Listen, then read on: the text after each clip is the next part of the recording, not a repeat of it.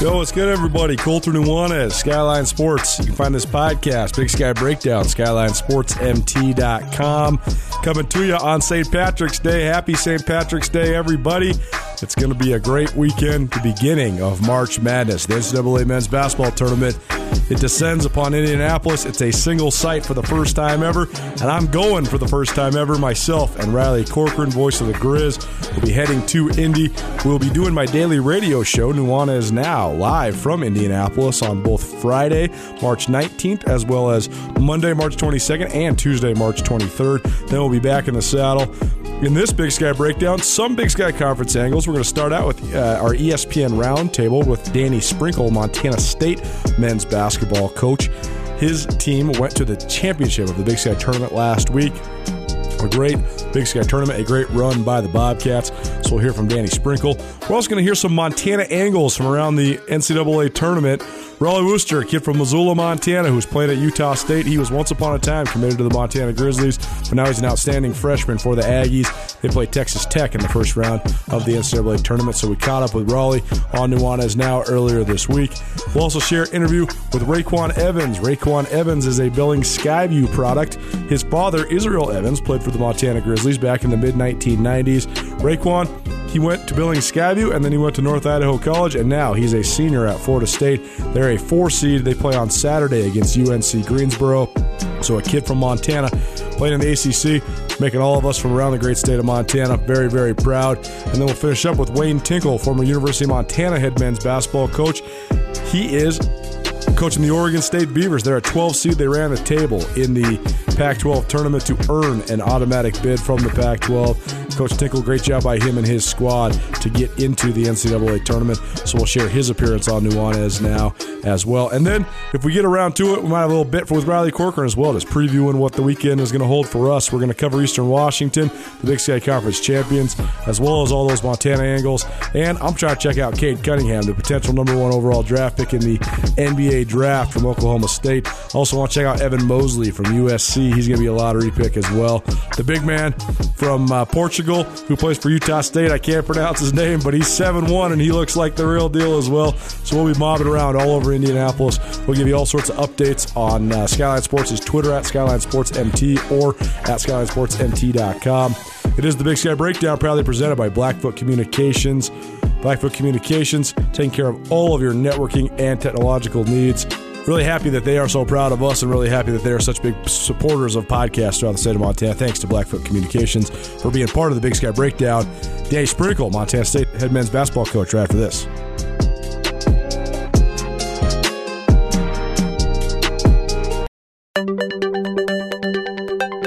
Better Business Internet is here.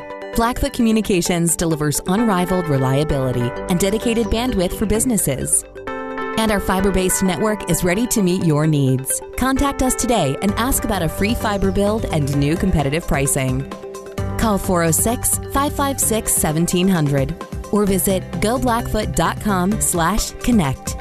Connect to more with Blackfoot Communications. Well, it's time now for our ESPN Roundtable presented by Paradise Falls. And this week we welcome in a weekly guest on this show, but this one will be a little bit different interview because his team just went on an outstanding run, and it was something that was really fun to cover this last week in Boise. Montana State second year head men's basketball coach Danny Sprinkle joining us for the ESPN Roundtable.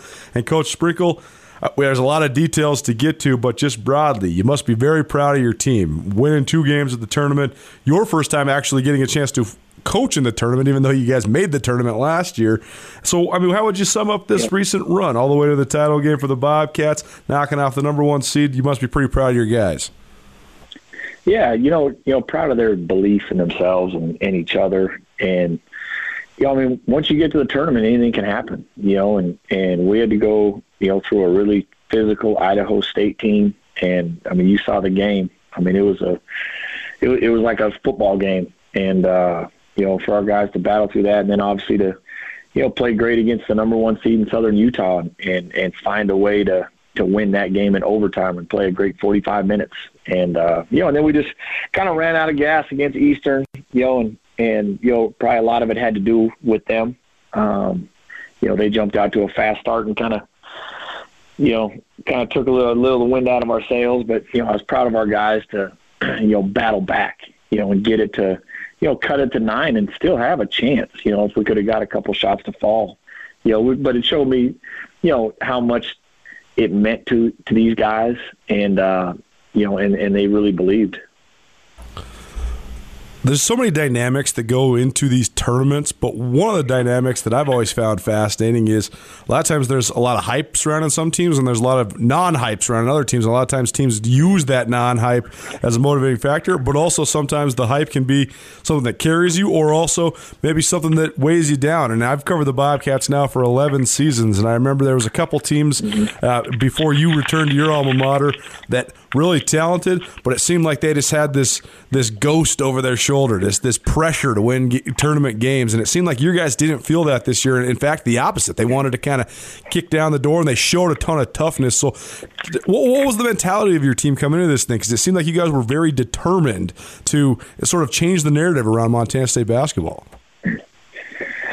Yeah, you know, I don't, I don't, uh, I don't talk a lot about the whatever negative stuff, I guess, of the past, if there is that. Um, you know, we, we I talk a lot about the positive stuff and you know the players, the former players that are still sending me text messages and rooting them on. Like I, I want our guys to know that they're you know they're playing for the fan base. They're playing for the people that played before them. You know, I, I just think that's so important at schools like ours where you know it, it's it is important to the community. It's important to our former players that you know that these guys compete for them, and uh, you know, and I, I really think our guys have kind of bought into that, and uh, you know, they they, and I just think when you set an expectation, like you know, our expect we didn't meet our expectations. You know, like everybody's kind of excited and, and all that. Like I'm, I'm really not that excited because we didn't we lost the championship. You know, and yeah, I'm proud of our guys competing and getting there, but we didn't do what we set out to do. You know, their goal was to win the championship, and we didn't do that. And so now we got to, you know, reevaluate what we got to do, and and uh, you know we got to get better this spring and summer. Every team in the league is going to get much better. Um, they're going to recruit, recruit, recruit, and we got we got to do the same. And and uh, you know, there's still a lot of stuff we need to improve to get to to win that championship that element, just the confidence amongst a group, the confidence individually, I think is such a fascinating part of sports. Because I, th- I, think about this with guys in the NBA all the time. Because a lot of a lot of times, guys in the NBA they take a lot of heat. A guy like Kyrie Irving, for example, he thinks he's the best player in the league. Well, how is he going to be the best player in the league unless he thinks he's the best player in the league, right? But I guess how yep. do you balance that confidence of knowing, hey, our expectation is to be in the championship game, but do that with humility? Yeah, I mean, I think it goes it goes back to the work that you put in. You know, I think, you know, you like we grinded pretty hard in practice, especially in December um, when we when we were able to actually be together for an extended period of time. And I think the guys always kind of trusted that work, like they knew how hard they were working. And so when you kind of hit those moments of adversity, like they they know how to respond because they they're like, man, I didn't put that work in for nothing, you know, and you know they they know what we need to do to to take that next step. You know, obviously now, I mean, we pretty much played every. You know, the only team we didn't play this year was, I think, Montana. Um, we ended up playing the other two.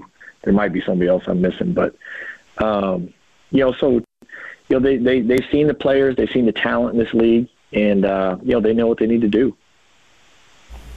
Dave Sprinkle joining us. He's Montana State's second year head men's basketball coach here on the ESPN Roundtable. His team just coming off of a run to the championship game of the Big Sky Conference tournament. I want to get into that championship game a little bit, but first I want to ask you a couple more just about the, the Southern Utah game because uh, that was a classic college basketball game. Honestly, if that would have been the championship, that thing would have been on ESPN because there was an amazing amount of amazing plays. Guys yeah. stepping up, the, the momentum shifting from each side back and forth. So while this thing is playing out, I mean, there was a couple moments where it's where you, were, you might be thinking, oh man, we're losing the momentum, but then big plays. I mean, Jubrile Belo's block yeah. and Amin Adamu's steal. And I mean, the list goes on and on, but that must have been quite a roller coaster to coach in that game.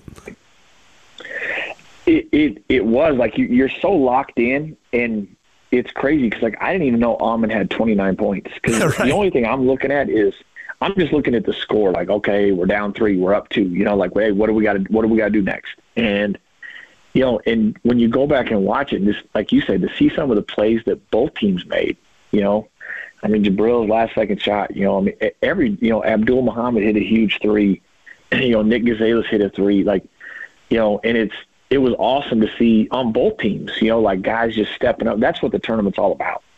Um, you know, and I mean, that last shot, I mean, I couldn't believe how close that was to going in, you know, for their kid, Dre Marin. Um, I mean, he shot it from about 35 feet, and that thing rimmed in and out. Now, we were we we had talked about fouling on that play, and we we didn't. And uh, you know, it was you know it was one of those where you know you have a freshman guard guarding the kid, and and, uh, and I think he just he took a little burst, and, and Kellen didn't want to foul him just in case he was going to shoot it quick.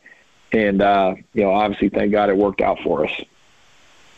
Only one team gets to end their season with a win, or at least at the conference tournament, and only one team, period, by the time the NCAA tournament's over. But what was your impressions of that Southern Utah team? Because that's a team. I mean, they went they they were the outright Big Sky champs. They only lost three games during the regular season. They got the number one seed, but you guys take them out. Uh, but that was a pretty darn good team. I think it's a it's an absolute travesty that they're not in the the NIT. Right. You know, I, I don't I don't know who does the NIT. I don't know what like I'm I'm not smart enough to figure that stuff out.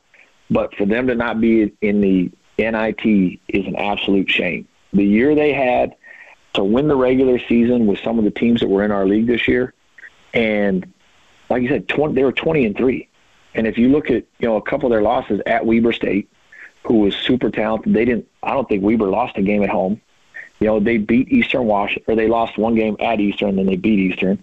Like that's that's two of the four losses you know, and then obviously it was a heck of a game in the tournament. And, you know, for them, and I think they lost on a last second shot to Loyola Marymount, the first game of the year. And so for them, for them to not be selected, uh, I mean, I want to use different words, but I, I think it's it's a slap in the face to the Big Sky because they're they they could go wreck some shop in that NIT tournament.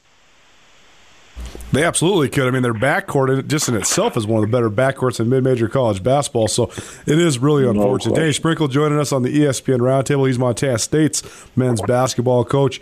And coach, in the championship game, Eastern Washington out to a 13-3 lead. They push it to 29 and 9. I said this on Twitter. I watched Eastern in live and in person 6 times this last season and they had a 10-point lead by the first media timeout every single game that I watched them in person. That in itself puts so much pressure on a team. But your team responded. Uh, you chip away a little bit in the first half, but then you really come out after in the second half and make it a much more manageable deficit. So first of all, how is Eastern able to put so much pressure on everybody that they play right out the gates, and how much of an influence does that have uh, in the way the rest of the game goes? Well, first thing, if I'd have known that stat, I would have told you not to come to the game until the 14 minute mark. no you kidding. Know, I, I, I, would, if I'd have known that, I'd, told, I'd have made sure security had you out of the gym until after the first time out. But they just, yo, they they got a veteran crew group, and they just they're so explosive offensively. You know, they they spread you out, and it's it's really hard to take away one thing or the other. You know, and it seems like Okay, hey, we might pack the paint. Okay, well then they make 10 threes. Okay, well now we're going to guard the shooters. Now Tanner Groves goes for 30. You know, and they're just they're so skilled and and you know offensively they just they find the weak link. You know, if you don't have five really good defenders, like they move the ball and they're so smart, just basketball IQ wise, they're gonna they're gonna keep moving the ball until you have a breakdown, and then they get a good shot. And you know, even the shots they miss are usually good shots you know, but it, you know when they all of a sudden get hot, you know that's that's when they're almost impossible to beat.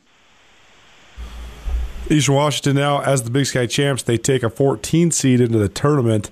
And coach, do you have any opinion on the the uh, the draw for the the Big Sky champions? I'm sorry, what was that? Do, what, what, did you think of Eastern Washington's draw? Getting a 14 seed and then playing Kansas in Indianapolis.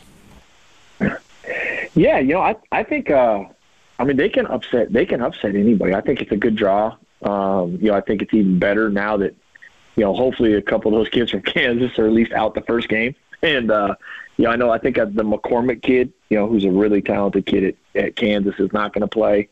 And I believe the Wilson kid. And so, you know, hopefully, hopefully they can go and uh, you know make the Big Sky proud. Um, you know, I really like Shantay and his group. You know, we almost shared a conference room with him, and uh, you know, just talking to his players, man, they're great kids, and uh, you know, we're definitely rooting for them, and you know, hoping they represent the Big Sky well. Dave Sprinkle joining us on the ESPN Roundtable. And, Coach, let's talk a little bit about the future. Your squad, you do have uh, uh, several seniors uh, in Amin Adamu and Xavier Bishop, Devin Kirby, Abdul Muhammad. I know that a lot of those guys have decisions to make because there is this extra year, and I'm sure that they're probably going through that process. So no need to speak on on their personal decisions. I know Devin Kirby though had a nice note on Twitter, kind of thanking everybody from around Bobcat Nation and around the state of Montana for his great experience five, uh, five years in the program. And Abdul Muhammad had a nice note himself. But uh, we're not not talking about the futures of those guys, but just talking about the present. I mean, those four guys they must have meant a lot to your program here as you continue to build this thing in year two. They did, and uh, you know, obviously DK, you know, being here before I got here, but just really buying into everything we preached, you know, and you know he he he sacrificed a lot. Um, you know, I thought he was a tremendous teammate. Uh, he's all about the blue and gold. You know, like he, he's just he's a program kid. He's got an infectious personality. You know, and and uh, you know we're gonna miss you know we're gonna miss him being around day to day. You know, Abdul Muhammad came and had a great you know senior year after he graduated. You know, this is the opportunity that he wanted that he didn't get at North Texas, and he took advantage of it. You know, he was our energy spark plug in practice, uh, in games. Like he, especially the last six games, you know, he he was tremendous and a huge reason for our success.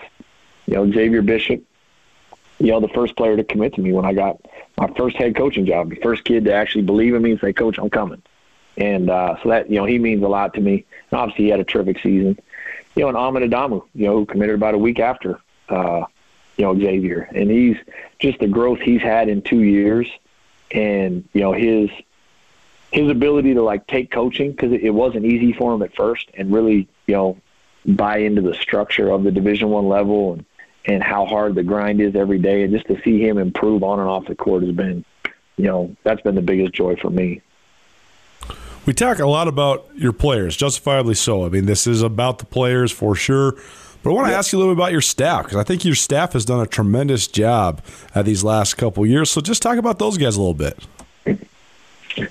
I, I mean, I'm so fortunate to have these guys. Like they're they're completely bought in. They're loyal. They're tremendous people.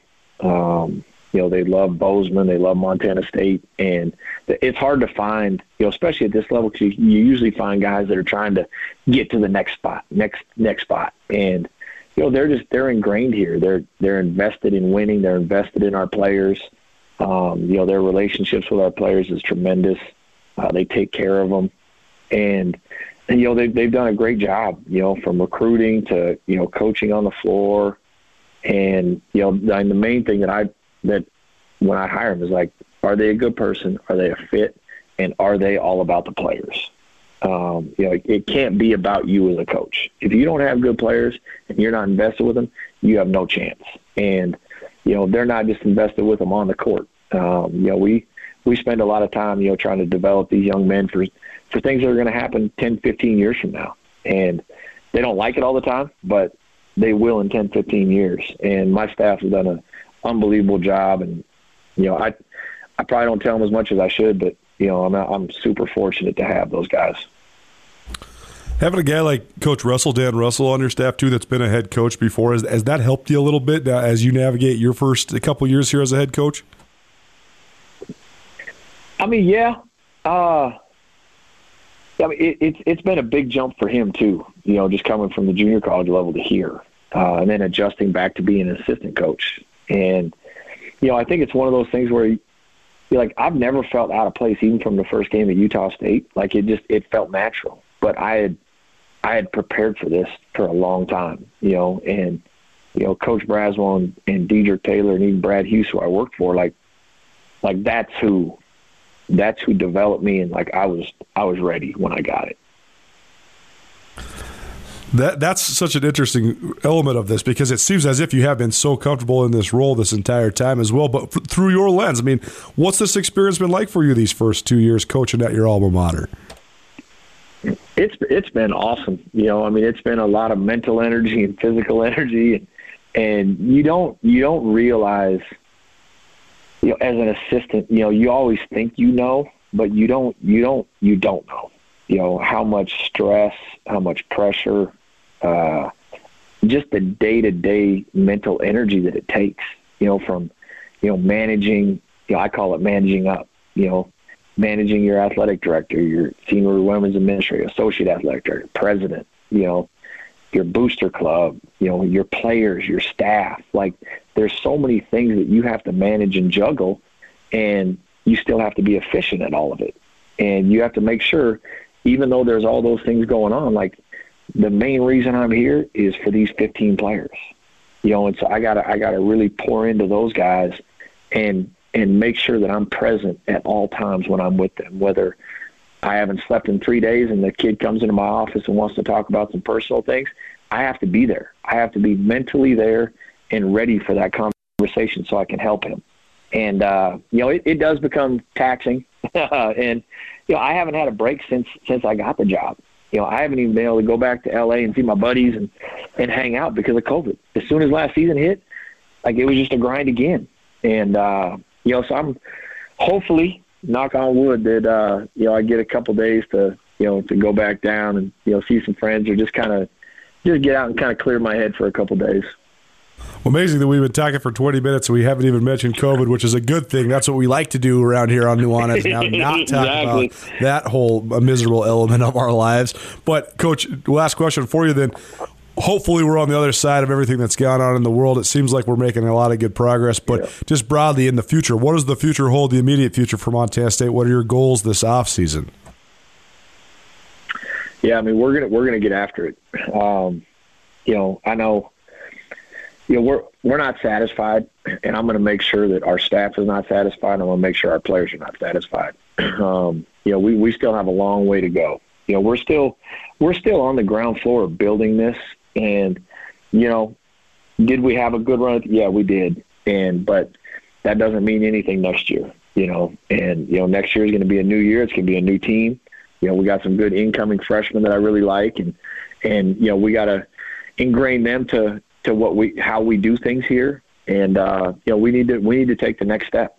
You know, it's not a, you know, I, I'm not, I'm not happy. I, like I, this, I want to I want to I want to be in Indianapolis right now, and and I'm maybe that's just me, but that's just how I am. I'm not I'm not happy that I'm not in Indianapolis right now. It's the key to success, never being satisfied. He's Danny Sprinkle, Montana State men's basketball coach, joining us on the ESPN Roundtable. And, coach, you made people around the state of Montana very proud. I know you're not satisfied. That's a good thing. I think everybody will love to hear it. But congratulations on a great season. And most importantly, thanks so much for spending so much time with us here on Nuanez. Now, each and every week you join us, and that's about as consistent as a contribution as we've gotten from anybody. So we really appreciate all the time you spend with us, and best of luck with everything in the offseason. We hope to catch up with you soon. You bet. Appreciate you guys. And, and the only time I don't want to see you is the first four minutes we play Eastern Washington next year. I'll make sure I show up late. That's a promise, Coach. Thanks right, so much buddy. for being with us. Thanks, man. Better Business Internet is here. Blackfoot Communications delivers unrivaled reliability and dedicated bandwidth for businesses. And our fiber based network is ready to meet your needs. Contact us today and ask about a free fiber build and new competitive pricing. Call 406 556 1700 or visit goblackfoot.com slash connect. Connect to more with Blackfoot Communications. And now we're happy to welcome in a good friend of the show, a guy who joined us a bunch during his outstanding career as a Missoula Hellgate Knight, and now an outstanding freshman basketball player for the Utah State Aggies. They take on Texas Tech in the first round of the NCAA tournament. It's Rollie Worster. Rollie, thanks so much for joining us, my man. How are you? I'm good. Uh, thank you. Appreciate you for having me on. Let's talk about Utah State in general now because we haven't caught up with you in a while. I know we had you as part of our senior spotlight series of interviews last year, and it's kind of focused around Hellgate and the season that you guys had, the, the great run you had, and then sort of the disappointing ending, not getting to close out the deal. But here nor there, no, no need to rehash the past. Let's talk about the here and now. You now you're almost complete with your first year at Utah State. What's the college experience been like for you? What do you think of Logan? What's it been like playing your first year of college basketball? Yeah, uh, Logan's been great. You know, obviously it's a little different uh, with COVID. You can't go uh, as many places or meet as many people because you're trying to stay away.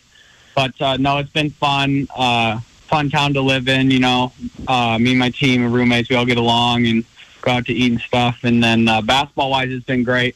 Obviously, I've been having a lot of success this year and hope to keep that going now. Um, and then I'd say the biggest thing that's cool though is uh, we actually got to have some fans. And everywhere else in our conference, we didn't. But uh, it was only like 1,500, but it still got loud. So it was cool to have that support. Talking with Rollie Worster, nine points, four assists, four rebounds per game. Started 24 games as a freshman, Rollie, and obviously you were a big piece to the puzzle here as Utah State goes to the NCAA tournament. My question to you is Did you expect to have this kind of role coming in, or when did you maybe know that? Okay, I might have a starting role here and I can play with the likes of a, a down low and be able to pass the ball around to all the talent you guys have. So, Rollie, did you expect to have the kind of role you did, or, or when did it kind of shift for you when you knew you were going to be on the floor a lot? Yeah, um, for as far as stats or like how I'm playing, I just go out and uh, do my thing, and that just kind of happens on its own. But um, for like the starting and being able to play right away, uh, for me personally, I expected it just because I felt I was ready. Um, through all the like off-season work with my uh, dad, you know, teammates, uh, coaches, and everyone who's helped me out. But um, I don't know. I, I think I was ready and I was prepared for the moment, and uh, just got the opportunity. Transitioning to the college game, playing in the Mountain West, which is one of the best leagues in the Western United States. What was the biggest transition? What was maybe the most surprising part about playing at the highest level of college basketball? Yeah, I, I think the biggest transition is just the size and the speed. You know, the game's a lot faster paced. Um, and we got a great team, so in practice, especially in the summer before season, you kind of start getting used to that. And then uh, we have a lot of good big guys too, especially um. Obviously, I mean he's one of the best bigs in the country. And I just think getting used to that size and length, you know, learn how to play um, with guys that big out there makes a huge difference. Uh, and I'd say that was the biggest thing for sure. 91 assists already in your freshman season. Rollie, we talk about it a lot when it comes to the national stage with college basketball, life on the bubble. And you guys were certainly on the bubble the last couple of weeks, not knowing if you're going to get in or not, make a run all the way to the Mountain West Championship game. What was it like, maybe from a stress perspective or just within the, the inner circle of your team the last couple of weeks, knowing that you weren't sure 100% if you guys were going to be in, if you were going to be out, and what was Selection Sunday like as you guys were waiting to see your name called? Yeah, I would say the most stressful part was definitely Selection Sunday because uh, that's kind of out of out of our control at that point, um, and especially for me. Obviously, never doing that before, just sitting there waiting. Uh, I was sweating, you know, your stomach's tight and you're nervous, but um, before that, you know, when we can go play, uh, we knew we had a chance, uh, a really good chance actually, if we made a run in the tournament. Um, and obviously we did that, and it didn't come out our way in the end. But um, definitely, Selection Sunday was the most nervous point. But it was a relief to see our name pop up on the screen, and uh, we were all super excited. So that was awesome. Rollie Worster joining us. He's a Missoula Hellgate alum, a Missoula native, and a freshman for the Utah State Aggies. They're a number 11 seed headed into the big dance to play number six Texas Tech in the South region. That game 11:45 a.m. Mountain Standard Time on Friday. If you need a place to watch the game, NCAA tournament is on at the Silver Slipper. They have 55 TVs for you to watch them on. Plus, they have great specials like 18 piece wings with a pitcher of beer for just 25 bucks during the tournament. As always, the Silver Slipper has great drink specials every single day 20 Keno machines, a liquor store, and Tarantino's Pizza. There's nowhere else you should be watching your favorite team or any team for that matter, including the Utah State Aggies. Again, 11:45 a.m. on Friday against Texas Tech. And Rollie, I want to ask you about one of your teammates, Alphonso Anderson. He's a guy that I got to know a little bit during his time when he was getting recruited to the University of Montana. And then he came to Montana just for a minute and then ended up going to North Idaho College and then ended up back at Utah State. But he did spend some time in Missoula. So, do you guys ever trade Missoula stories or are you guys able to connect on the fact that this is your hometown and, and he spent some time here in the Garden City? Uh, yeah, especially when I uh, first moved to Logan because we're roommates actually uh, me, him, and Marco Anthony on my team. But um, oh wow, just when I first got there, you know, it was like common ground to get to know each other. uh, talk about some things. And I actually, like, I didn't know until he told me that he was at Montana for a little bit. But then looking back, I remember. But uh, yeah, we, we shared a couple of stories together. Uh, Rollie, what has it been like being in the bubble? I mean, being around Grizz basketball for me this year, it was, it was certainly tough, and I couldn't imagine being a player this year. But I, I guess just a two part question. Number one, what are some of the main sacrifices that uh, you've noticed throughout the last couple of months? And number two, what's it been like since you've been to since you've been in Indianapolis the last couple of days, or whenever you guys got there to get into NCAA protocols?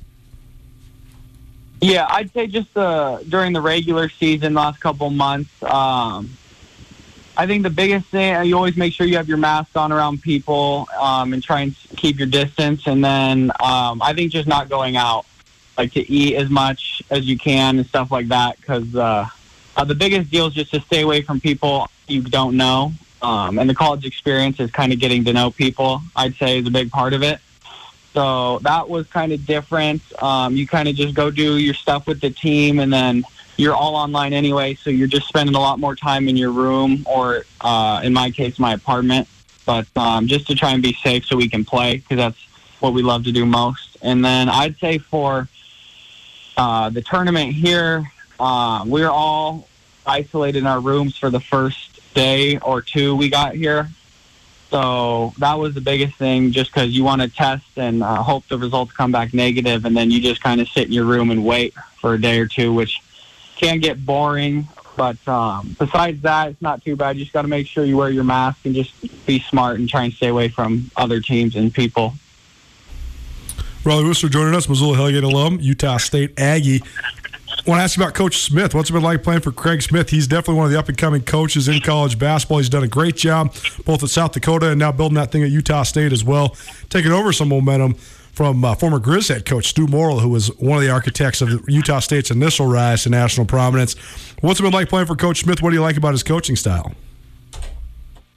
Yeah, it's been great. Uh, really fun experience, and he's a player's coach. You know, he cares about us a lot um, and he values our opinion too. So he'll ask us questions or how we feel about things, um, and so you can kind of get a perspective and have your input involved as well.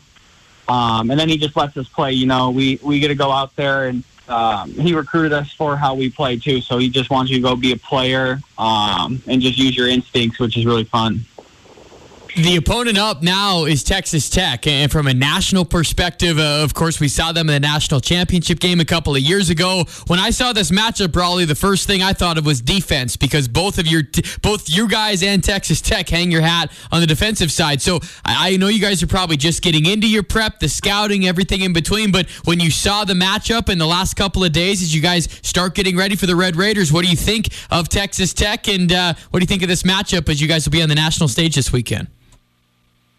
Yeah, uh, like you said, we're just starting to get into all that stuff. But um, just from watching them earlier this year, just catching parts of their game, um, they're really athletic. You know, they got a lot of talented players, um, and they do pride themselves on defense. They cause a lot of turnovers. So uh, we just got to be ready, you know, move the ball, take care of it, um, and just play our game, honestly. But they're definitely a solid team, and it'll be a fun game. They do. They run that great press that helped them get all the way to the Final Four a couple years ago, and. Uh, so you're going to have the ball in your hands quite a bit. How do you mentally prepare yourself to go against that? Because it's going to be a frantic style. Yeah, you know, and uh, we had some experience with that, especially early in the season. Our first game versus VCU, um, teams that like to pressure and deny and get into the ball a lot. Um, I think the biggest thing is to just be mentally ready for it um, and meet the ball. You know, our whole team and just be ready. I think that's the biggest thing: not get caught by surprise and just always be ready for them to throw whatever at us. You've had some big time games this year, Rollie. I got to ask, is there a highlight? Is there one that stands out, whether it was your first game or I remember watching you on national TV have nearly a triple double as a freshman, and Doug Gottlieb was gushing all over you. Had 19 points, nine rebounds, nine assists against UNLV. I figure that one might be a highlight, but is there a game or two that sticks out to you? And I know that it's about the team success and everything in between, Rollie, but is there maybe a game or two that uh, you're going to remember that's going to stand out above the rest here in your freshman year? Yeah, um, I mean that game statistically was obviously a great game for me, uh, and it was fun too because we just came off a loss versus them a couple days before. Um, so to not get swept and to come out and play the way we did uh, was really cool. And then I'd say probably my first game, just because all the butterflies I had. You know, it was the first college game, and then the first shot I hit was a pretty good moment. Um, but uh, besides that, I don't know if I have a specific. Um, yeah, I mean the conference tournament was really fun too. All those games, uh, and yeah, probably the UNLV one. Then probably my first game, I'd say, were some of the just coolest memories so far. We got another one upcoming, and uh, I know that every kid growing up playing basketball that has Division One aspirations, probably the number one dream is playing in the NCAA tournament. So, have you gotten a chance to really absorb this and, and realize that hey, you guys are going to be playing in the big dance here on Friday? Yeah, and I think uh, having the opportunity, or I guess we didn't really want to, but having to quarantine in our rooms for a day or two uh, really made you soak it in because you didn't, you had nothing to do, and uh, it's a cool experience so far, obviously, and will continue to be. Uh, and that's uh, like you said, it's everyone's dream. So it's just super cool to be here uh, and enjoying the moment. But uh, we're also here to win, so we're ready to go. Rollie Worster joining us, Missoula Hellgate alum, a Utah State Aggie. We'll get you out of here on this, Rollie. What is going to be the keys if Utah State is to move on to the second round and beyond in the NCAA tournament this weekend? Uh, I think two things. I think one, we just got to take care of the ball and have good ball movement as a team, and then I just think play our game. Uh, every game we've gone out, we just play our way. Uh, we always find a way to win, and I think that's our best bet. Well, Rollie, I know it's a busy week for you. We really appreciate you taking some time out of your day to talk to all the fine sports fans around your hometown. I can tell you, I speak on behalf of all Missoulians and all Montanans. Everybody's incredibly proud of you. Keep representing the Treasure State like you have been, man. And best of luck on Friday. We'll catch up with you soon. Yeah, thank you again. Appreciate you having me on. Rollie Worster, Missoula Hellgate alum, Utah State Aggie. How cool is that? It's super cool, man. I mean, I, it, it's uh, there's been a lot of really great basketball players that come out of Montana, and there's been guys that have. I think there's been a, a lot of underrated guys that didn't get the chance to go D1 that could have gone D1.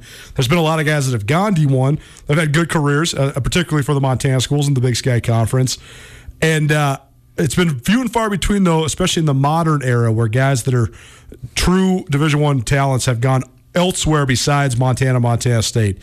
So, first of all, to take the risk to do that is big time. But it's also just worth noting. I mean, Utah State has one of the great basketball traditions over the last 30 years of any school in the Western United States, period. I mean, they have one of the great home court advantages when they can pack that place, one of the best student sections in all of college The basketball. spectrum. I mean, the spectrum is amazing, man. I mean, uh, to me, everybody knows about Cameron Indoor. Everybody knows about Pauley Pavilion. Everybody knows about, you know, Phog Allen Fieldhouse and and some of the most vaunted uh, venues in college basketball. But to me, the three most underrated venues in the West right now are Grand Canyon, which I still can't believe that that's even a real thing. That this this non-existent former Division two school now gets ten thousand students. And they won the WAC, by the way. They won the they're the WAC. tournament. They're amazing. Grand Canyon, what a story. It's really too bad that, that Dan Majerle had, what, I think three, maybe four 20 win seasons. Then he has one down year. When they were first tournament eligible, they don't get in.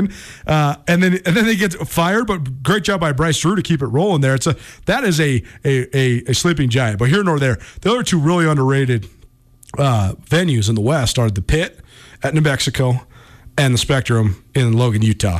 And uh, for a Missoula, Montana kid to be representing in the Mountain West, and not just on the roster, but to be a big time contributor. I mean, he was runner up for Mountain West Freshman if he Year. didn't get hurt, we didn't want to harp on the injury with him. But after that game against UNLV, he was in a boot and he missed or was very limited the next couple weeks. But besides that injury, that, he's the freshman of the year in one of the best conferences in the country, Rollie Worster. I mean, averaging double figures scoring. Colter, when you watch him play, he does not play like a freshman. He does not. He's a grown It- man. Oh my gosh, it is so much fun. And the He said it though. He said I, Yeah. I knew that I was going to be ready, and, and you mentioned his dad. I mean, shout out to Scott. I know Scott Yeah. listens to this show, but Scott has worked with Rollie so much, and it's why he has such a developed game. But we talked about Krista Redpath, our uh, Big Sky Conference women's basketball insider. We talk about this all the time. The missing element in today's game is guys that are just gym rats, guys that just want to go out and play. They know how to play at any level in any run.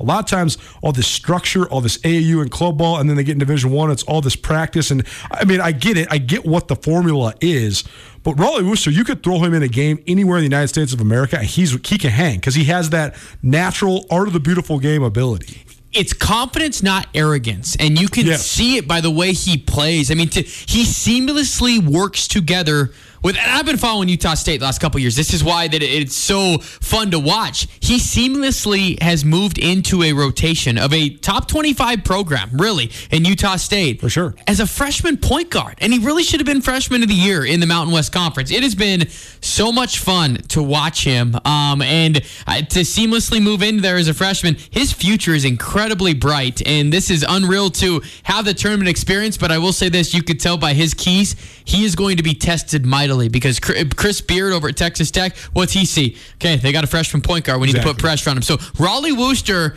for better or for worse, is going to be in the spotlight on Friday. And Grizz fans or any fans just around the entire state, watch Rollie Worster because uh, he'll be talked about as for good reason. He deserves it. It's been really fun to watch him play.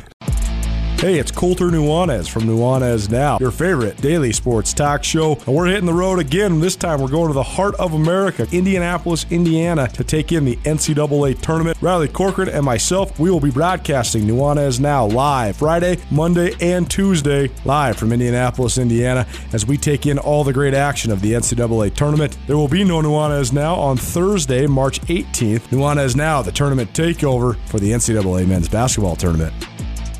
Continue our tournament takeover. This is very cool. Another Montana connection for us. He's RayQuan Evans. He's a senior guard for the Florida State Seminoles, and they are into the NCAA tournament this week. Number four seed in the East region, and uh, should be a great draw for Florida State. They've had a couple great tournament runs in recent years as well. Their fourth consecutive appearance. RayQuan Evans, a native of Billings, Montana, and in his second year there at Florida State. RayQuan, I know it's a busy week. We really appreciate it, man. How are you? Oh, I'm doing great. I'm doing great. It's just I'm just happy to be here. I know everybody's happy that you guys are there, and it's going to be a great week and a couple weeks here for everybody around the country getting just a little bit of normalcy, getting to watch March Madness. But tell us first, just what's it been like being in Indianapolis? I know it's been sort of strange having to kind of isolate to get uh, your testing all in order, uh, but now that you're kind of into the middle of the week, what's the last couple days been like for you and your teammates? Um, the last couple days haven't been as busy just because of um pro- protocols and everything, and with um COVID testing and like being able to be in the gym a certain amount of time. But I mean, I don't mind. It's kind of something that uh, we've been doing back home as well. Just like you know, practicing social distancing, COVID tests, just trying to stay home. And I mean, I don't, I don't mind. I mean, I'm still like again, I'm happy to be here, and it's going to be a great experience. Tell us about Florida State this year. I know you guys uh, had a couple losses down the stretch, but still come in with a number four seed, and you had that great win against North Carolina in the ACC tournament that probably solidified that four seed. So, how have you thought of just the way the Seminoles have played down the stretch here? Um, I I, I feel like we've been playing well. Obviously, there's um, tons of room to improve, and um, that's what we've been trying to take this time to do is just find new ways to improve and just to get better. So we're hitting on all cylinders um, come tournament time, but um, you know, we made a couple mistakes towards the end of the season. We probably lost a couple games that, you know, we had control of and that we should have won. But I mean, it's all about learning, and as long as we're taking those uh, steps to learn, I feel like we can make a, a real big run in this tournament. Last couple years uh, under Leonard Hamilton, Florida State has been a team that's made runs. So, what's it take just as an athlete and as a team to kind of readjust your mindset when it is now into March Madness, into the NCAA tournament. It's kind of a one and done scenario. So how do you get how do you kind of reset and prepare yourself mentally to make that run? Yeah, um, I mean during the season, you know, if you make mistakes, you kind of have a couple games to or a couple practices to turn it around and be better for the next game. But you know, at the tournament, I mean, if you lose, you're out. So just making sure that we're firing on all cylinders. Um, we're staying disciplined. We're paying attention to details. You know, just doing the little things and um, sticking to who we are. I'm just trying to make sure that um, myself and my team and our coaches are just sticking to our game plan and just being who we are to, you know, make that run. The ACC, the Atlantic Coast Conference, definitely one of the most prestigious and best conferences in all of college basketball. How much do you think just playing in that conference then prepares you for this time of year? Oh, um, it helped me a lot. You know, throughout the year, you're playing against so many different players. You know, so many athletic players, um, all sizes. So um, that's how the tournament is going to be. Like you're going to play some teams that are completely different. And you're going to play other teams that you're used to playing. So um, just playing a bunch of different teams is it, it's helped a lot, and I think it's going to help us, you know, come up against our first game, you know, with personnel wise and um, you know just ways we can attack. I feel like you know playing in this conference is kind of um, you know preparing us for this tournament. Florida State again, a number four seed coming into this tournament, eleven and four this year in the ACC regular season, made it to the ACC Conference Tournament Championship game as well. RayQuan Evans, he's a native of Billings, Montana, as well as a Billings Skyview product, a senior for the Florida State Seminoles. And RayQuan, let's talk about Montana a little bit. First of all, did you keep tabs on Skyview this year? They got a great win in the state championship game this last weekend. So did you hear about that from Coach Morales at all?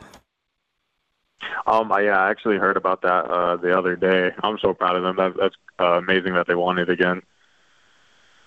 It is amazing, and, and Skyview, since you first were, were there, kind of turned it into a dynasty now. I think that's their fourth title in the last seven years, so they really got it rolling. So take us back to when you were coming up in Billings and playing at Skyview. I mean, how much do you think just the experience of playing uh, at Skyview for Coach Morales and, and winning a couple state championships yourself kind of prepared you for then the next steps in your basketball career? Yeah, um, you know, I have a tremendous amount of respect for Coach Morales. You know, he was always wanted to be a winner. He was new into the program as well, so you know, kind of setting the statement early, and um, you know, in those practices, he he uh, displayed it every day that you know he's a winner and he wants us to win. So, um, just learning a lot from him, learning how to compete, you know, learning what it takes, um, you know, just the intensity, uh, the dedication, and all that. I feel like it has helped me uh, throughout my career as well. During your time at Billings Skyview, definitely one of the best players in the state of Montana. I know when you were coming out of Billings Skyview, you have the talent to maybe go a lot of different places. You ended up going to North Idaho College after initially being committed to Rocky Mountain College. Take us through that part of your your life and your basketball journey. I mean, what was all going on, and what was the decision like to go to NIC? And when you do go to a, a, junior college and you are kind of trying to grind to make your way out and sort of betting on yourself, so to speak, what sort of mentality does that take then to go get big time offers like you did? Yeah, um, you know, junior college, I, I had a great experience. I know a lot of people have their different um, experiences and their thoughts about junior college, but I mean, I feel like if kids have opportunity to go, they should go because um, it taught me a lot. You know, it kind of um, it taught me how to take care of my business, um, have a different approach for the game, have a different approach of, you know, becoming a man. And um, I just stayed disciplined. I picked up new habits, working out, all those little things that I had to do to get me to this level. And um, you know, it's kind of like flip the switch a little bit. And, you know, if it wasn't for North Idaho, I wouldn't be here. So, um, JUCO was a great experience. Um, I love every part of it. Not many better places to go to junior college than Coeur d'Alene, Idaho, especially if you're there in the summer, though, right? Yeah, it was beautiful living on the lake, living the good life to be sure. RayQuan Evans, a Billings, Montana native. He's a senior guard for Florida State there, number four seed, heading into the NCAA tournament. You're listening to Nuanez now on 1029 ESPN Missoula, or maybe you're watching in statewide, SWX Montana Television. Just your sense of self confidence. I mean, obviously, you have to believe in yourself to take the path you did to get to the ACC. So, where does that come from? Um, I mean, that comes from my family you know, I have a great support system back home. Um, you know, my brothers, I have great friends who always push me to be the best that I can be. So, you know, at the end of the day, I mean, as long as you got that support system and you have the confidence in yourself, I feel like the sky's the limit. And um, I just made my mind up in high school that, you know, no matter what, I'm always going to believe in myself. And then sure enough, it landed me here do you think it's your, it's your brothers that, that is the biggest supporters of you? I know you had a dad that played basketball as well. Where, where does he fit in the mix, and, and how important is that family element to you? Just knowing that you do have a bunch of people that are in your corner. Um, it's very important to me. You know, at the end of the day, whether you have bad games or not, you know, your family's always going to be there. You know, I hear it from my dad. I hear it from my mom, my little brother. Um, you know, my little brother, he uh, he's great. I mean, he's always in my ear, whether we win or lose. You know, every day he's constantly talking to me, supporting me. So just having that feels good because you know I can go out there and be myself, and win or lose, I just know that you know I have um, that support system, and that motivates me to want to play harder and want to you know reach new levels. Florida's a long way from Billings, Montana. So, what are some of your favorite parts about living in Tallahassee, and what sort of things have you sort of that have been different about your experience living across the country? Um, I'd say the thing that's a difference, probably, well, the first difference I noticed is was the uh, weather. Coming here is just really humid, and Um, you know, I don't think it gets humid in Montana ever, and I'm so used to the snow, so it not snowing. Like those are just the little adjustments I had to make. But um, I mean, it's a great experience just to be able to, you know, get out of my environment and my comfort zone and, you know, just explore. So, um, you know, I love Tallahassee. It's a great place. Um, just that city. Um, I mean, it's a really nice city. It's nothing like Montana, but I'm glad I got, I got to take the opportunity to, you know, venture out. I know you're very concentrated on the moment that is the game on Saturday, as well as uh, these next couple weeks, if and when you guys are able to move on in the tournament. But what's next for you? I mean, have you contemplated what your future might hold? And, and if so, what, what sort of things lie in front for RayQuan Evans? Um, I have not decided. I just, uh, you know, just trying to stay 100% committed and focused to this tournament and, you know, whatever outcomes and whatever, um, you know, God has planned for me, then that'll play out. But uh, as of right now, I'm just trying to focus on, you know, this March Madness and hopefully win a championship. RayQuan Evans, native of Billings, Montana, Florida State Seminoles, senior guard. His team takes on UC Greensboro in the first round of the NCAA tournament. Have you guys looked at the matchup much? And if so, what do you think of the draw? Yeah, um, UNC Greensboro, they're a tough team. They got a lot of good guards, a lot of good bigs. So, you know, we got to be on our P's and Q's because March Madness, you know, anything can happen. And um, they're going to come compete. You know, they're in the way of a championship, and we're in their way of a championship. So, making sure that we take every assignment serious and you know take this team serious because they're a really good team. And last question for you then: If Florida State is to make a run that a lot of people are predicting, what's it going to take? What are the keys for the Seminoles this week? Um, just discipline and you know that killer mentality and hard work. You know, play your hardest and win, lose or draw. Like you got to, we got to know that we're giving it 100% effort um, trusting your teammates, trusting your coaches, and it's just going to take the little things to get us to the championship.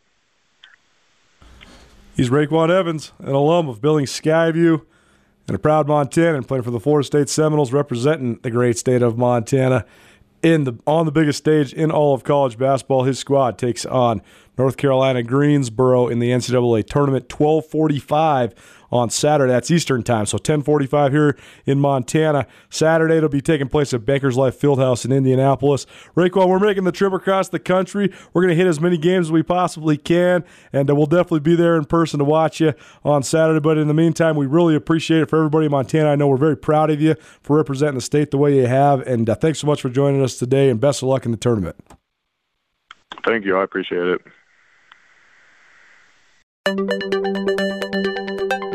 Better Business Internet is here. Blackfoot Communications delivers unrivaled reliability and dedicated bandwidth for businesses. And our fiber based network is ready to meet your needs. Contact us today and ask about a free fiber build and new competitive pricing. Call 406 556 1700 or visit goblackfoot.com slash connect. Connect to more with Blackfoot Communications.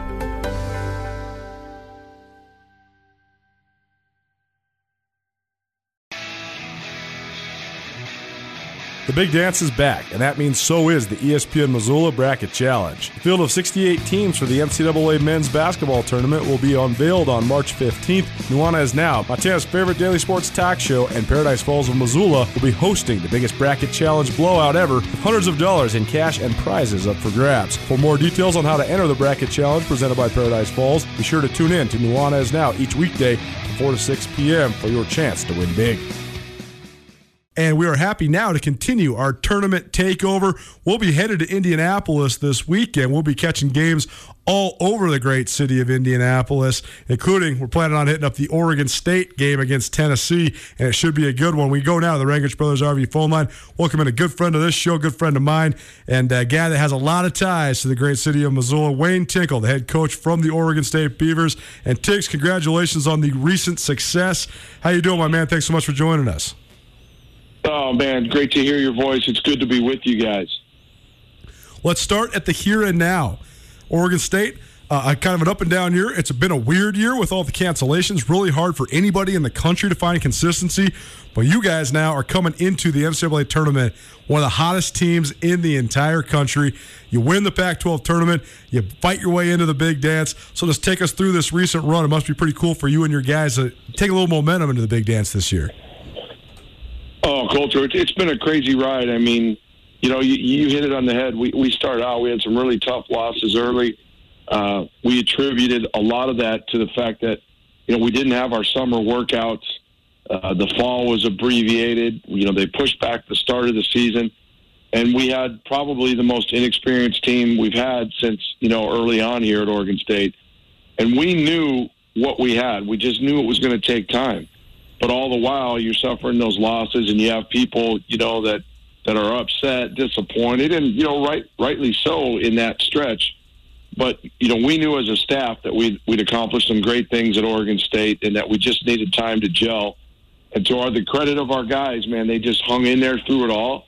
They didn't listen to any of the naysayers. They just went to work every day, brought their hard hats and lunch pails, and we told them our teams always peak at the right time. So if you guys just hang in there, we're going to be, this was it. We're going to be where we need to be come March. And they bought into it. We went down to Vegas with a lot of confidence. You know, we eked out a tough, tough uh, first game against UCLA. And then I'm telling you, our guys, you know, they were world beaters. They didn't think anybody could stand in their way from that point on. And here we find ourselves uh, in Indianapolis ready to play in the NCAA tournament. Coach Sean Rainey here. Uh, great to talk to you. I know, obviously, whenever you make the tournament, it's it's an awesome feeling, no matter what. But is how how much different does this one feel? Just knowing, you know, like when you went there with Montana, a lot of the times you guys were favored and, and predicted to win the conference, things like that. But when you're when you're predicted to finish 12th in the in the Pac-12, like does this does this trip feel just a little bit sweeter? Just everything that you've gone through and, and how people thought of your program outside of it before the season started. No, for sure, for sure. It does feel special. It's it's great to hear from you too, buddy. But uh, you know, I tell you, not not just the fact that we were picked 12. You know, in, in our our preseason media deal, I just kind of said, I guarantee you, we're not going to finish 12.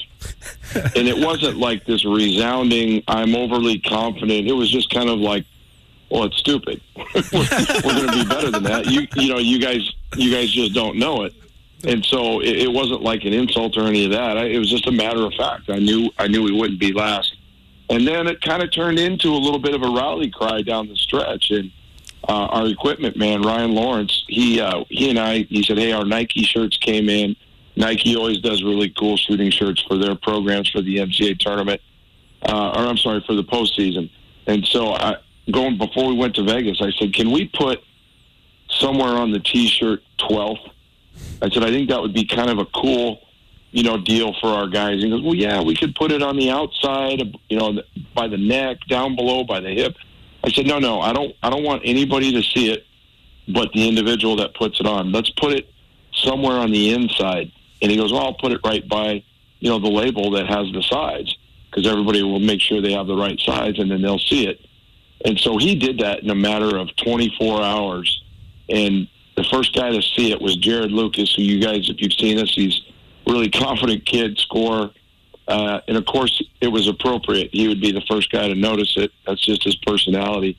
But they got fired up. And so that was kind of our deal once we got to Vegas. You know, it was us against the world. Uh, and, and to their credit, they were, they were a really confident group. And after we got the UCLA win, there was no way they were going to be denied against Oregon. And then uh, even even in the championship game against Colorado, it beat us twice, uh, and it just made us super proud of the guys. And you know, then then we here, here's the funny thing: you get you guys being Montanans will love this. So we get back to the hotel after the celebration and media and all that. It was probably 11:15, 11:30 at night in Vegas on a Saturday night. Now we're supposed to remain in a bubble. You know, the last thing you want to do is drop your guard and mess things up for the tournament. But then we get the word that we have to leave at like 8:30 the next morning to get on a charter to come to Indy, and it was like, you, you know, we really got cheated out of celebrating. And you know how us Montanans, you know, can celebrate a good a good victory, right? Oh yeah. So and we get we get up we you know I think our guys found a way to have a good time in their hallway, albeit you know as safe and healthy as possible. And then shoot, next thing you know, we're landing in in Indianapolis we're forced into our rooms and we can't do we can't leave for 24 hours. We can't leave our room. And we tested right when we got here. Then we're quarantined. Then we leave to test again. And it's it's been a crazy ride, but I'm so proud of this group for hanging in there. I'm I'm I'm thrilled for all of the believers that stayed with us through through the good and the bad. You know, and, and here we are, you know, ready to tip it up on Friday. Um, and and well, how about winning the first ever you know championship in Oregon State's history, Pac-12 tournament championship? So it's been a great ride, and and again, I'm, so pleased for the staff and, and and the players for you know the way they've ridden everything out and stayed together through it all. Yeah, I mean, and what does the media know, right? I mean, you could, you could. This is a chance. I mean, you could take a shot at, you know, all of us idiots in the media. That anybody that picked you twelfth, you know. I mean, it's just. well, that was my. That was actually my first comment when they said that. I said, "Well, you guys are rarely right." Yeah. but I promise you, we're not going to finish last. Nuanez now. Wayne Tinkle joining us. Sean Rainey in studio with me, Colter Nuanez. Wayne Tinkle, former University of Montana basketball player, as well, well as former University of Montana head coach. Now, head coach at Oregon State. His team heading to the NCAA tournament. They're a 12 seed. They will play Tennessee. But, Coach, I want to ask you about what you said a little bit earlier. You talked about your team's seeming to always peak at the right time. So, a two part question for you. I know that what we did the Grizz Greats, the Coaching Tree podcast series, which is one of the great pleasures of my career. It was so fun catching up with everybody that comes from that Judd Heathcote coaching tree that is coached at the University of Montana. But I've heard multiple coaches from that tree talk about the process of peaking late. Travis DeCuire talked about it even recently as his team went and actually made a little run in the Big Sky tournament after having kind of an up and down year as well. So, first of all, how much of influence does sort of the way that you came up both as a player and a coach influence that strategy? And how do you go about peaking at the right time uh, when it is uh, heading into March in college basketball? Yeah, that's good stuff. You know, I, th- I think a lot of it are, you know, the principles we've learned at Montana the important parts of the game, which you know are starting with the basics, the fundamentals. You know, and it's getting tougher and tougher every year to get these guys to buy into some of the old school drills, coming to a jump stop. You know, pivoting, hitting guys in their numbers when you go to pass the ball. None of them want to do any of that stuff. That's not what they see on TV. But but but those are really the rudimentary fundamentals that that build success, and it's the discipline within all of that, the routine. I remember playing for Mike Montgomery, and this is before we had restricted hours per week to practice, and and we would have four hour practices like basically throughout the year. Wow! And it was two hours of offense, two hours of defense, and we would we would run five on zero, oh, running through all of our plays every day. You know, and it's just like, come on, man, we're we're into January, we know all this stuff but he was never going to leave anything for chance. You know, he when he called a play late in the game, and he was confident that we knew it because we'd run it a million times. You know, and uh, th- those those things matter, and so it takes a while to put that in in play. And you know, yeah, we suffer some tough tough losses early because we don't have it all in, we don't have it put together.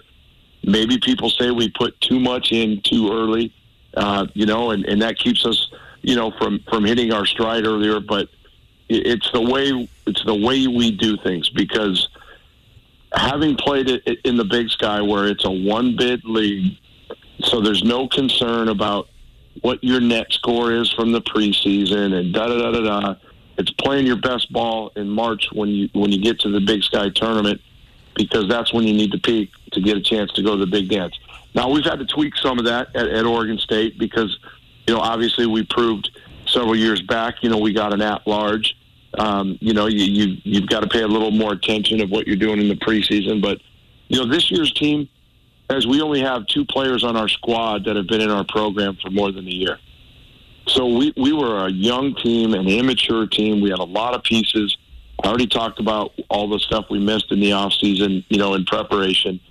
And I don't think our fan base understood or appreciated that, you know and we just kept grinding. We, you know, I, I I don't get on social media. You guys probably look and understand why, but I just I couldn't I couldn't let that stuff because I care too much, and I I would respond to everybody on there whether it was good or bad just because that's kind of person I am. I just couldn't have that you know that distraction these last few years. But you know, you look at it at the end of the day, we won ten league games, you know, through it all, and it's the second time in thirty some years that Oregon State's won at least 10, 10 league games.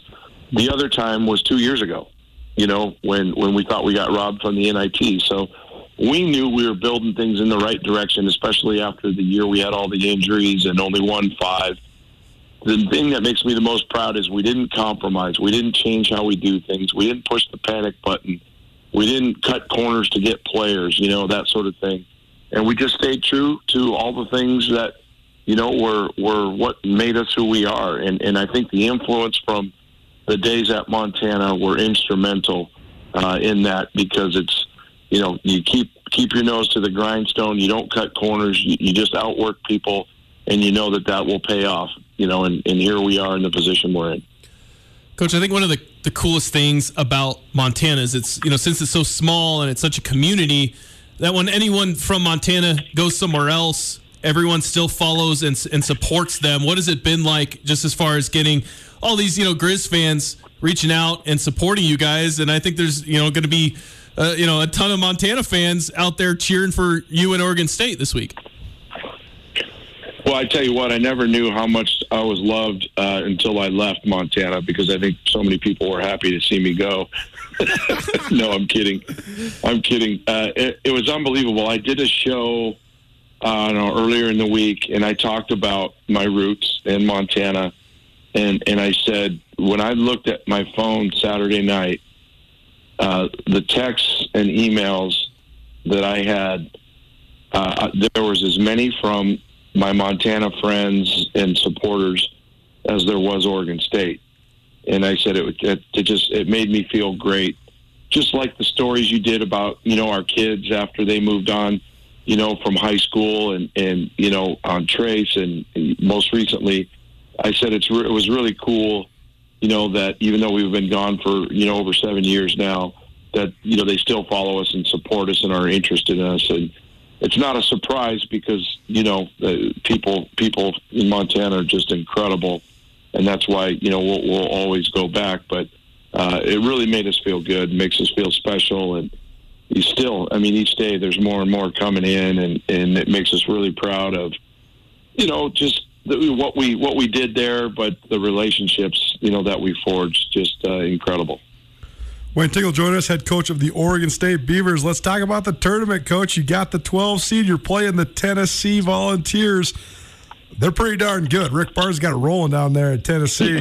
What do you think of the matchup? And uh, what do you think of a couple of these guys that Tennessee's got? Because I know Keon Johnson and Jaden Springer both projected yeah. NBA first round draft picks. So quite the task at hand for your team.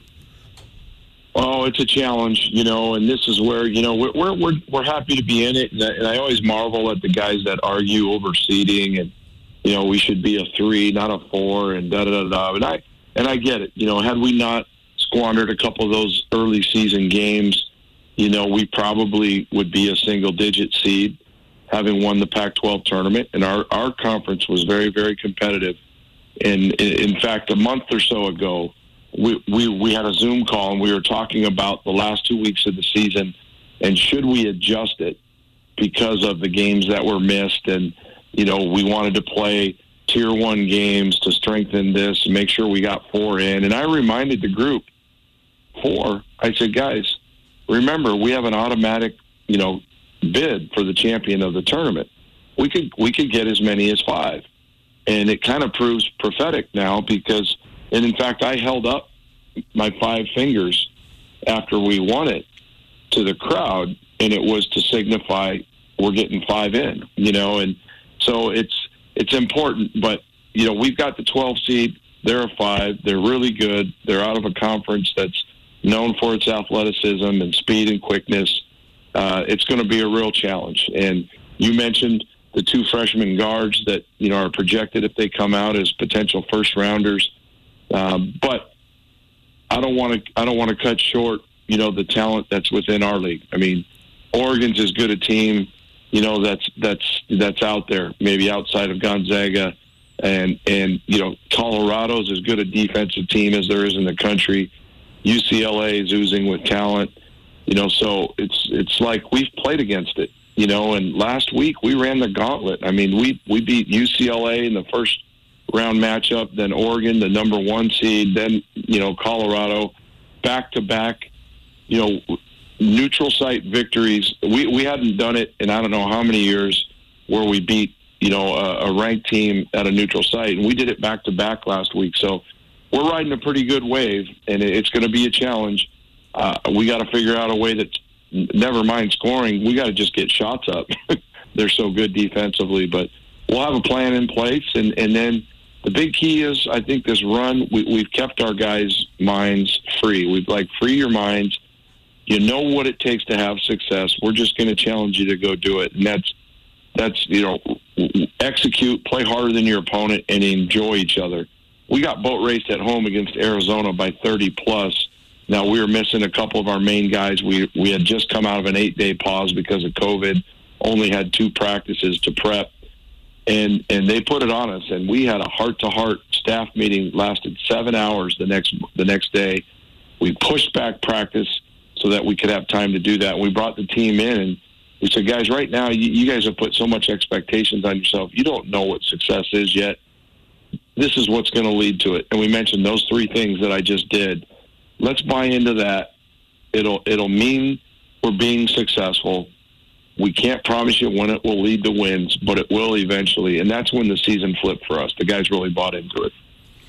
I think there's there's such an aura about the tournament that I don't think unless you've gone there, it's hard to describe the feeling of it.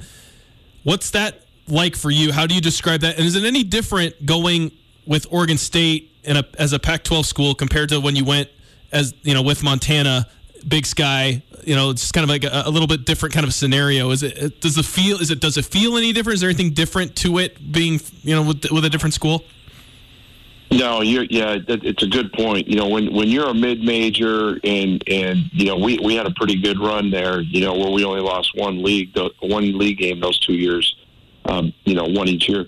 It's really cool. You're right in, and it's like you know, March Madness is all about upsets. So you you have that dream that you're going to upset the team that's you know going to be ranked and you know we we almost did that the one year against New Mexico and you know then we got shellacked a time or two especially the last year with Syracuse when we were just inundated with injuries. I remember Will Cherry he shouldn't have even played. Yeah. And he's so dang tough. He limped his way through and and you know we won't that that was a tough deal. But you know now we when the first time we went at Oregon State, it was the first time in 26 years. It was just kind of cool that we punched the ticket, mm-hmm. you know, and and everybody was excited. We we thought we were misseeded because Tres, you know, had broken his foot unfortunately, and he was our second leading scorer, rebounder, shot blocker, steals, assists, all that. We, we knew it was going to be a tough road to hoe, and and now it's it's funny with the confidence that we've got the teams that we beat to get here, it's it, we have a level of confidence like it, it, to us it doesn't really seem like we're gonna we're gonna milk that underdog deal, but we we feel like right now we can beat anybody. Now it, Tennessee's a different different animal. They're they're really really good, and it, it, you know I'll be honest. It, if we don't score the ball, it could be it could be nasty. But if we can find a way to get out of the gate and keep that thing close at half, and and and make that game go as as long as it can. The pressure's all on them, and our guys are confident, you know, that we can close it out against anybody. So uh, I feel really good about our mindset, you know, more so than any other year, just because of the confidence and and and, and really the freedom and spirit our guys are playing with lately. He's Wayne Tinkle. He's head coach of the Oregon State Beavers. They're 12 seed headed into the NCAA tournament to take on Tennessee. And, Coach, for all the people around Montana, we're proud of you. Thanks so much for joining us. It's always a pleasure. I got to tell you, my mom stopped by today and she said that she's your biggest fan this weekend. So I know that she'll be rooting for you hard and uh, everybody else will as well. But thanks so much for joining us, man. We really appreciate the time.